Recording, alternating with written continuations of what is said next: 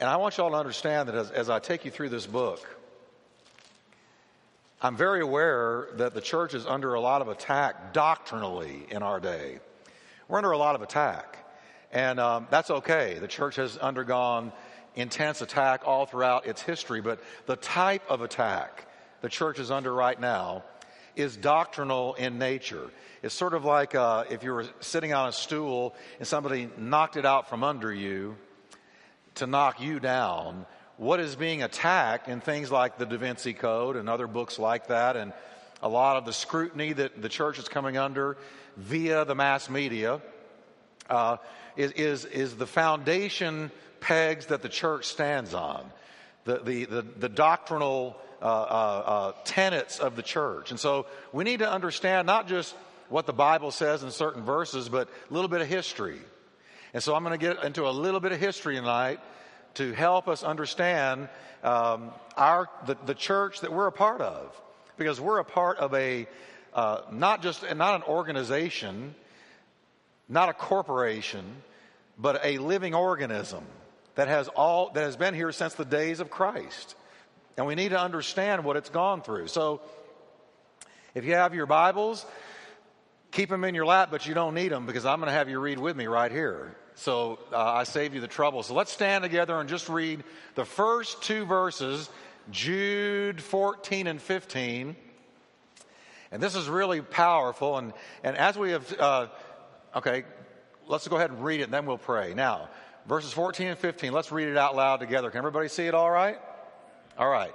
Now, Enoch, Noah's great grandfather, that's who Enoch was, Noah's great grandfather, the seventh from Adam, prophesied about these men also, saying, Behold, the Lord comes with ten thousands of his saints to execute judgment of all, to convict all who are ungodly among them of all their ungodly deeds which they have committed in an ungodly way, and of all the harsh things which ungodly sinners have spoken against him.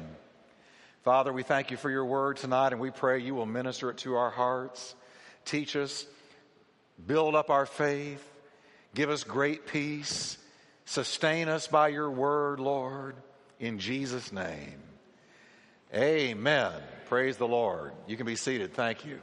Now, Enoch is the same person we're told of in Genesis 5 18 through 24 who walked with God. He walked with God. He's the first person in Scripture to be raptured. The Bible says in verse 24 of Genesis 5 and Enoch walked with God and Shazam, he was not for God took him. Now, this is so powerful because here we've got a glimpse of what the rapture is going to be like. We're not going to be all together, for instance, at church, if the rap- rapture were to happen and suddenly float up into the clouds. It is from a Greek word, atomos, which means a moment of time. We get atom from it. A moment of time so fast you can't split it or divide it. That's how fast the rapture is going to happen. Enoch was 365 years old, a young man, when God raptured him. He was way back in the days of, of uh, you know, Abraham, Isaac, and Jacob, all the way back in the, the times when men were living so long. Methuselah into his 900 years, and so on and so forth. Now, here's Enoch, relatively young, 365, and it says God took him. He was walking with God, and suddenly he just wasn't. It's just, he was there and then he wasn't. And that's the way the rapture is going to happen in a moment, in the twinkling of an eye. Well, how quick is the twinkling of an eye? It's a camera flash. It's, it's quicker than that. In a moment, in the twinkling of an eye, at the sound of the last trump, the dead in Christ are going to be there. And then we who are alive and remain on earth are going to be caught up in the twinkle of an eye. We're going to be there, and then we're not going to be there. We're going to be there, and then we're going to be gone in the twinkle of an eye. What happened? Talk about the twinkle of an eye.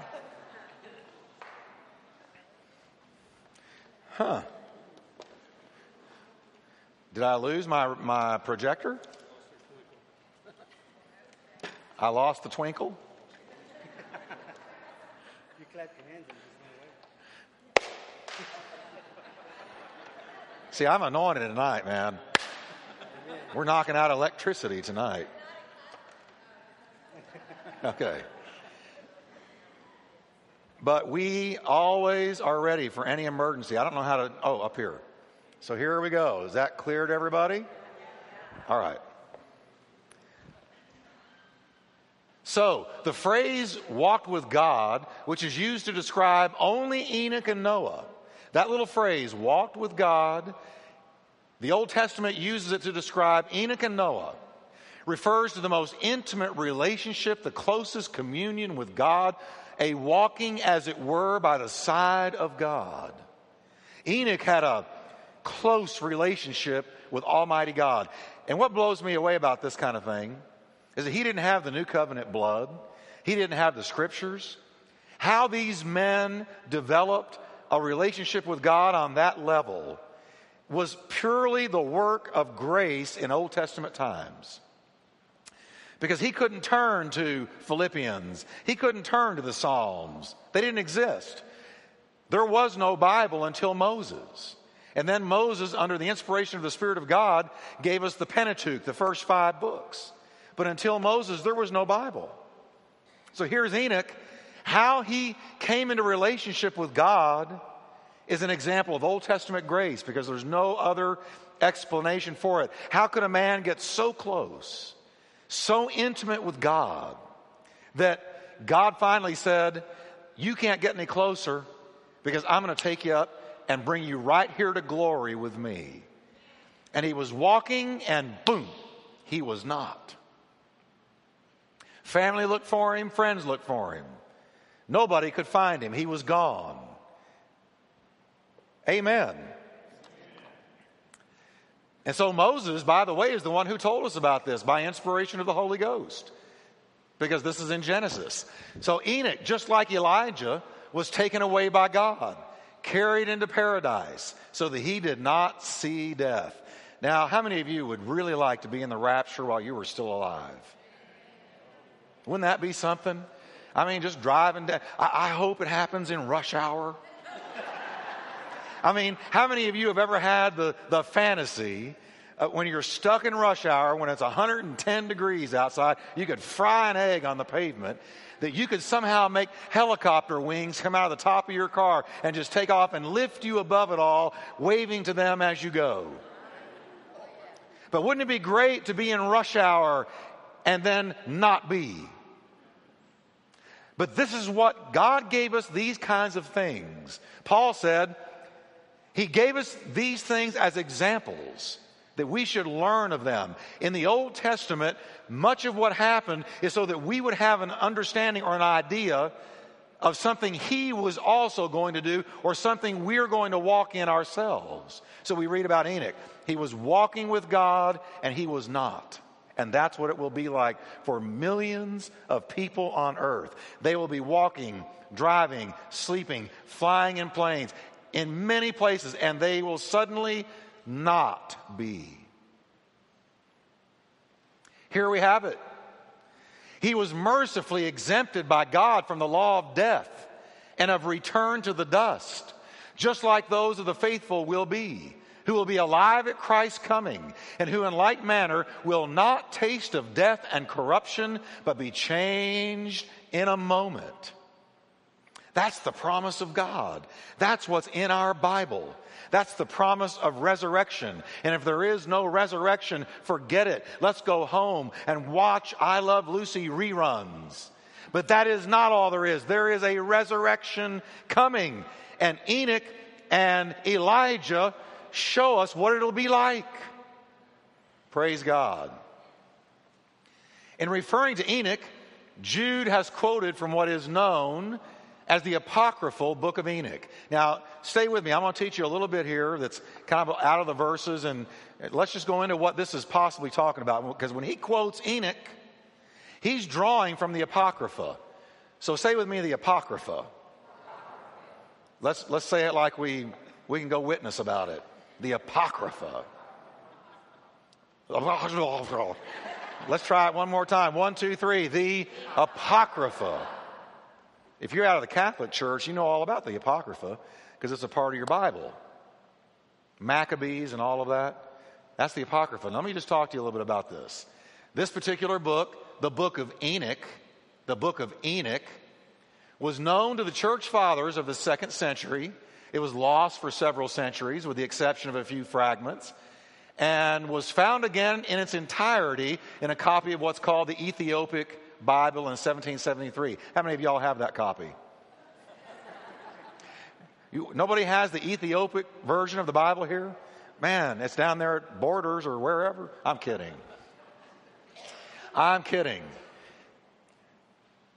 When we say church fathers, let me just go there and, and, start there. When we say church fathers, what do we mean? We talking about Peter, Paul, John? Is that what we're talking about? When you hear the phrase church fathers, who are we talking about? Church father is a title given to certain writers in the earliest period of Christianity who were believed to have been the disciples of who? The apostles. So when we talk about the church fathers, and if you read anything technical about the Word of God or church history at all, you're going to hear about the church fathers. When we talk about the early church fathers, we're talking about people who were supposed to have had contact with either somebody who knew personally one of the apostles or they themselves had known one of the apostles. So that you got this idea, folks, of the passing of a baton. Here's Jesus. He passes it to the 12. They take the gospel and run with it. Then, as the apostles got old and were martyred or died off, they passed the baton. You get it? Because it's a race. Here we go, passing it. Now, when we talk about the church fathers, we're talking about those who received the baton after the apostles, way back in early church history. Okay? Who were believed to have been the disciples of the apostles and to have been in personal relationship with them. Real important. Because when the different councils met to decide what was going to be included in this Bible, they paid real close attention to the writings of these early church fathers because they wanted to see if these early church fathers that we're going to look at in just a minute, if they quoted Corinthians, Romans, or other parts of the New Testament. Because if they did, then it was real certain that those letters were going to get included in the canon, the completed canon of the New Testament. Canon means straight rod or straight line. So that the Bible is supposed to be very straight, very clean, very sure, very secure. Now, those generally included as early church fathers, here's just a few of them to give you an idea, are Clemens. I debated about this, Romanus or Romanus. It doesn't really matter. Romanus, Clemens Romanus, Ignatius, Polycarp, Barnabas, and Hermas. Now, when you read about early church fathers, you're going to read these names. Their writings are among the earliest of the Christian faith following the apostles. Let's take Polycarp, probably the best known early church father. For an example of a church father, Polycarp was bishop of Smyrna. Do you recognize Smyrna? It's in Revelations chapter 2, verse 8. It's one of the churches that John writes to. So here we've got Polycarp was the bishop or the pastor of the church at Smyrna after the apostles, okay? The best information we have about him is from the writings of a man named Irenaeus. Irenaeus knew Polycarp personally and reflected in his writings on how Polycarp related to him the relationship he had had with John and the rest who had seen the Lord. So here you got Polycarp, an early church father, who, because of his age, outlived the apostles. And the baton has been passed to him now. He wrote, he traveled, he ministered, he taught. And Irenaeus knew Polycarp and wrote in his writings on all that Polycarp had related to him on, on what it was like to know John and the apostles. Polycarp had personally come into contact with them and was a disciple of them. So here we got the baton going down generations. Okay? The apostles appointed Polycarp, bishop of the church in Smyrna, and he remained there a long time teaching the truth. So the earliest church fathers were those who had been in relationship with the apostles or known someone else who had. Is everybody clear about that before we move on? Got it? Early church fathers. They were the generation after the apostles. All right. This matters. It matters. Because if somebody in your life, if you were to come across, you know, one of these brainiacs who think about this stuff all the time or, or uh, college type people, I remember I ran into this a lot in college. They will, they will attack this kind of thing. How do you know the Bible is the Word of God? How do you know that what you have in your hand came directly from Jesus Christ and the apostles? How do you know these things? Well, then you've got to put together what we call an apologetic response. You've got to know or understand some of the technical things about our faith so that you can say to people, well, here's how I know that the Bible faithfully came down through all these centuries to us today. Here's how it took place. Here's how it was copied. Here's how it was handed down. You may never have to fool with it, but if you do, the Bible says, be ready to give an answer for the hope that is in you to anybody who asks you. That's what it says. All right, now let's move on. Setting aside the church fathers for a minute, the word apocrypha, from which Jude's quote from Enoch is taken, means hidden. Apocalypsis, the revelation of St. John the Divine, that's the Greek word apocalypsis. It means something that was hidden that is now revealed. Apocalypsis, apocrypha, same root word. The word apocrypha, from which Jude's quote from Enoch is taken, means hidden. Apocryphal books are those considered to be of dubious origin and were ultimately not accepted into the Old or New Testaments except in the Catholic Church.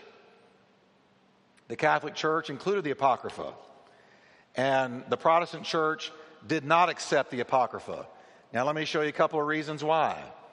Some of the apocryphal writings include, you might know these. I just read some of these titles and I wouldn't accept them. All right? Ecclesiasticus. Wait a minute, we've already got Ecclesiastes. I heard a preacher on the radio one time saying, Turn with me to the book of Ecclesiastes. Maybe he came out of the Roman church and forgot about or was kind of carrying Ecclesiasticus with him. But Ecclesiasticus, or the wisdom of Jesus, son of Sirach, that's in the Apocrypha. How about Baruch? Or a letter of Jeremiah. We got the book of Jeremiah, but the letter of Jeremiah is in the Apocrypha. The Song of the Three. The Song of the Three. Doesn't that just sound so poetic? That's in the Apocrypha. How about Daniel and Susanna? Or this one, next one's my favorite Daniel, Bel, and the Snake. I'd take one look at that title and say, that's not getting in. How many of you are out of the Catholic Church in here? Do you remember the Apocrypha? Or did you not even get into it enough to know that your Bible had the Apocrypha? okay. We got a case of the no nods tonight. All right, watch this now. Why did the church not accept the Apocrypha? They often contain historical contradictions. and some of them contain doctrinal error, like one of the books in the Apocrypha contends that Abraham, Isaac, and Jacob never sinned. Well, we know that's not true. Abraham sinned. We, we see him lying in the book of Genesis. Amen. Jacob, we know, sinned. He lied. He manipulated. He connived. He deceived. We know he sinned, but there's a book in the Apocrypha that says he didn't.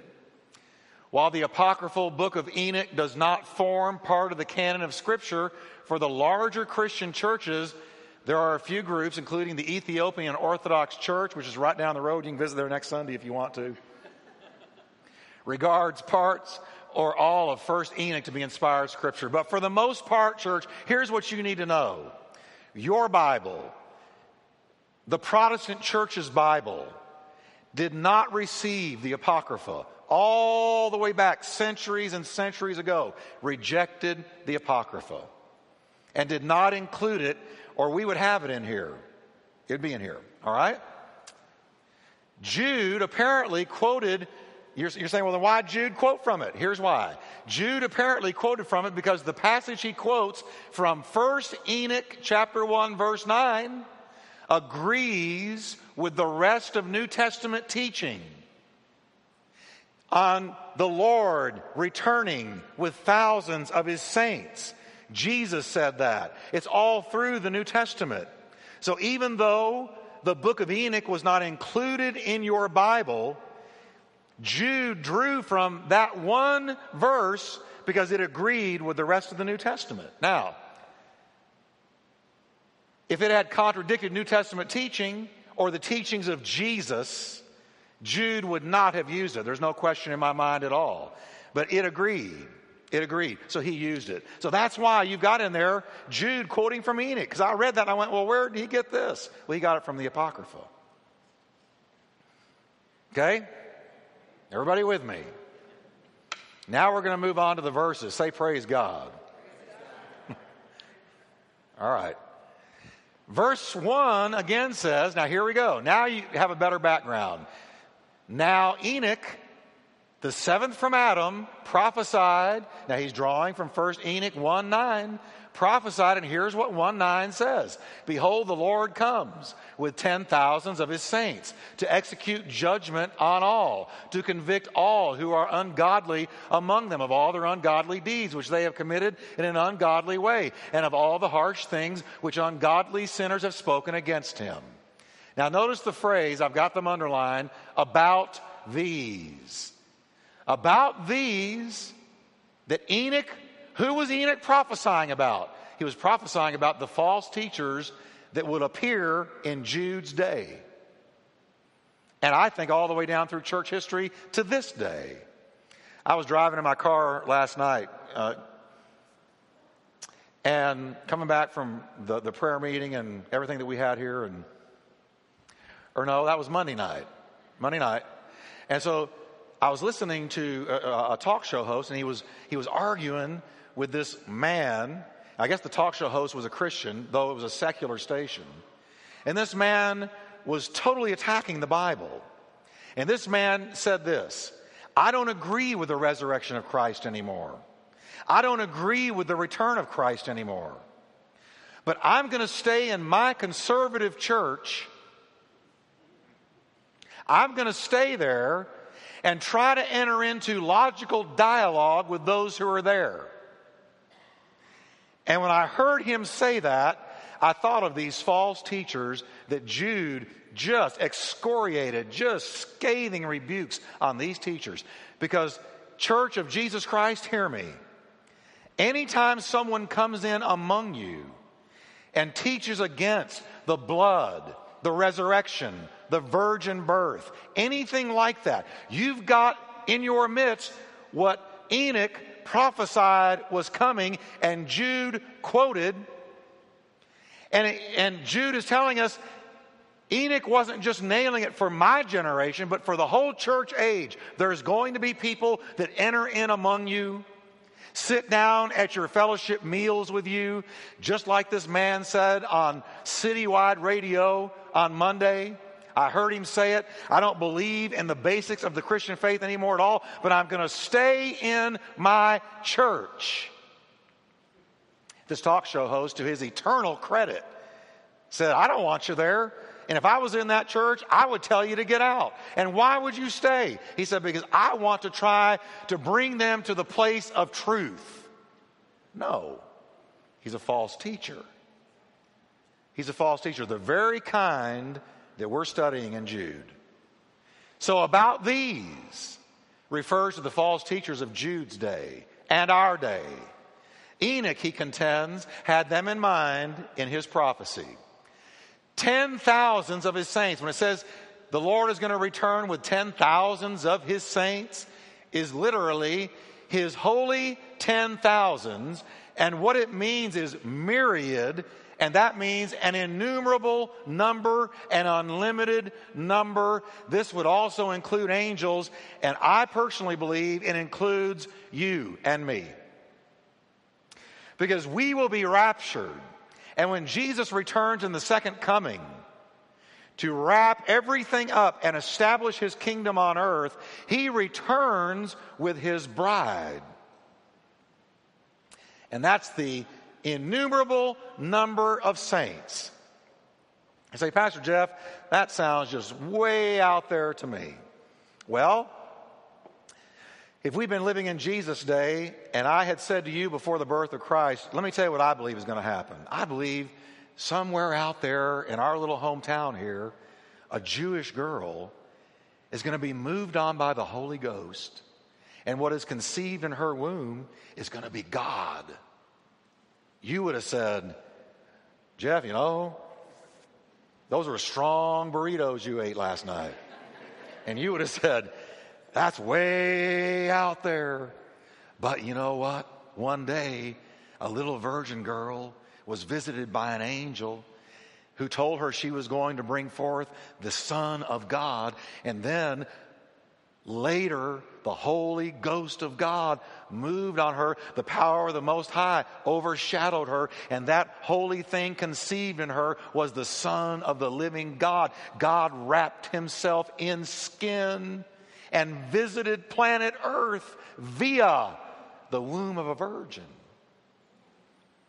Now, you're going to tell me that's not as incredible or that the return of Christ with his saints is more incredible than that? No, no, no, no, no, no, no. See, when you get in the New Testament, you're, you're stepping into miracle ground. It's miracle ground. I mean, you can't even open up John. In the beginning was the Word. The Word was with God. The Word was God. Right off the bat, he lets you know that Jesus Christ was God. You, you can't touch the New Testament without walking onto the sacred ground of miracles. It's full of miracles. If you can't receive a miracle, you can't receive the New Testament. All right? So, also, angels included in the innumerable number or unlimited number of saints coming back. Now, ungodly means destitute of reverential awe towards God. Did you notice how many times ungodly is in that verse up there? I mean, I, I didn't count them. Let me do it real quick just to see who are ungodly among them of their ungodly deeds in an ungodly way, ungodly sinners. There's four ungodlies right there, full of ungodly. What does it mean? Destitute of reverential awe towards God. There's no fear of God no respect for God, no ability to discern the sacred among the ungodly.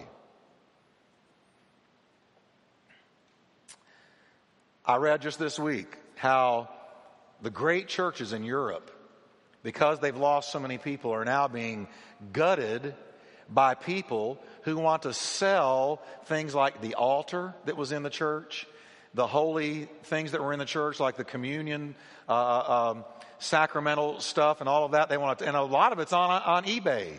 And what they're doing, they're taking things like the altar and using them to build restaurants. See, what that says this to me I would not want to build a restaurant using something that had been dedicated for the holy use of God. But see, when you're ungodly, you don't have any sense of the sacred. Everything is just carnal and normal and non holy and, and not special. And so they're taking altars and, and things from these huge, beautiful churches and just using them for their restaurants, where some of the priests have gotten so angry they're going and trying to get some of them back removed from these secular businesses now. But see, that says to me, our whole generation is losing the sense of the sacred. And that's a clear signal that our generation is ungodly. Hard speeches. Well, that's a, that's a tough one there. The ungodly deeds and all of all the harsh things which ungodly sinners have spoken against the Lord. Hard speeches means hard, harsh, rough, stern. One who speaks roughly and harshly. This is not somebody who just says, well, you know, I'm just not sure about Christ. I'm not sure about the whole gospel thing. No. These people speak harsh, hard, ungodly, mean, rough things. They curse the Lord. They curse the things of God. Much different. This is the hardened heart coming from these false teachers. Amen. And they're out there, y'all. They're out there in our culture big time. Now let's read the translation together, can we? And there prophesied also with respect to these, the seventh from Adam, Enoch, saying, Behold, there comes the Lord with his holy myriads to execute judgment against all and to convict all those who are destitute of a reverential awe towards him concerning all their works of impiety which they impiously performed and concerning all the harsh things which impious sinners spoke against him. Now, the next verse, Jude is describing the way these false teachers personally behave and also how they manipulate other people for personal gain. Let's read verse 16, can we? These are grumblers, complainers, walking according to their own lusts, and they mouth great swelling words, flattering people to gain advantage. Now, the word grumblers means one who discontentedly complains. In this verse, against God Himself. Now, watch this. The same Greek word is used for the cooing of doves. Something like that. Now, watch. So, what he's saying is these grumblers, they're under their breath. They're, they're not to, it's referring not to a loud, outspoken dissatisfaction, but an undertone of muttering. Undertone of muttering. Here I am stuck in this rush hour traffic. I just hate this traffic going to that crummy job, barely pays the bills, and then I got to go back home to that miserable marriage and those screaming brats of kids, and I just come. But you're not looking up, saying it out. It's it's a. It's under your breath. It's murmuring. He says that's the way these false teachers do. I know none of you do it. I know I don't do it. I'm sorry, Lord. I do do it sometimes. But it's interesting what the Bible calls wicked, isn't it? Now, complainers means blamers of their lot, complaining of one's lot, discontented. I was listening to Joyce Myers this morning. She was talking about this. She was saying, You got what you got. And whatever it is that you've got, you can wor- still work with it. So quit complaining about what you've got and work with it. Because that's what kept the children of Israel in the wilderness for 40 years instead of traversing it in 11 days, complaining about their lot. I hate this manna. I hate the, the water coming out of this rock. I don't like Moses. I don't like Aaron. We're out here in this God-forsaken wilderness. Let us go back to Egypt. And their mouth, because they kept complaining about their lot, kept them from the promised land. So accept what you got and work with it. Amen? And that's straight from Joyce Myers. Walking speaks of a planned course of conduct. They walk this way because this is the way they planned in their mind to do it. They've made up their mind. This is the way I'm going to be. Lust is a passionate craving, good or bad, depending on the context. And of course, the context in this verse is not good, it's bad. Swelling means immoderate or extravagant and arrogant. When they speak swelling words, it, it's talking about flattery. They, they are flattering people with swelling words. How many of you ever, ever had somebody compliment you, and as much as you wanted to believe it, you knew it wasn't true? They were just working you. Amen? Uh, it's, it's, the, it's, the, it's the, what the con artist does best. He just, he flatters you. She flatters you. Doesn't matter. And, and, and they're doing it to swell you so that you're not in your right mind. You've been so flattered that then they can gain advantage of you. But deep down, you know what they're saying. Though you wish it were true, it's not true. Flattering means to admire someone's countenance, to overly focus on and glorify appearances. So, this is the way that these false teachers work walking in this course, lusting after wrong things, speaking swelling, flattering words to gain advantage over other people. Translation. Let's say it together, can we? These are complainers against their lot, ordering their course of conduct in accordance with their own passionate cravings, and their mouth speaks immoderate, extravagant things, catering to personalities for the sake of gaining advantage. And next week, finally, he's going to talk to us instead of about these false teachers. But as for you, beloved, and that's next week. Can we stand together?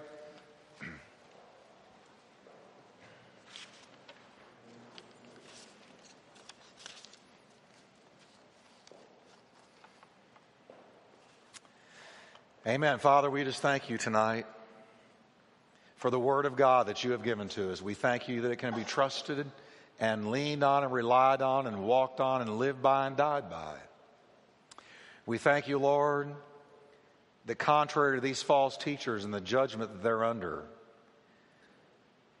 you have led your church to walk in humility, building themselves up in their most holy faith, waiting for the certain appearing of Jesus, who will surely one day come. And when he comes, Lord, we know that suddenly, in the twinkle of an eye, we will be with him. Lord, we see history racing towards that hour, and we pray that we are ready and you help us to reach as many as we can before that day. In Jesus' name, amen.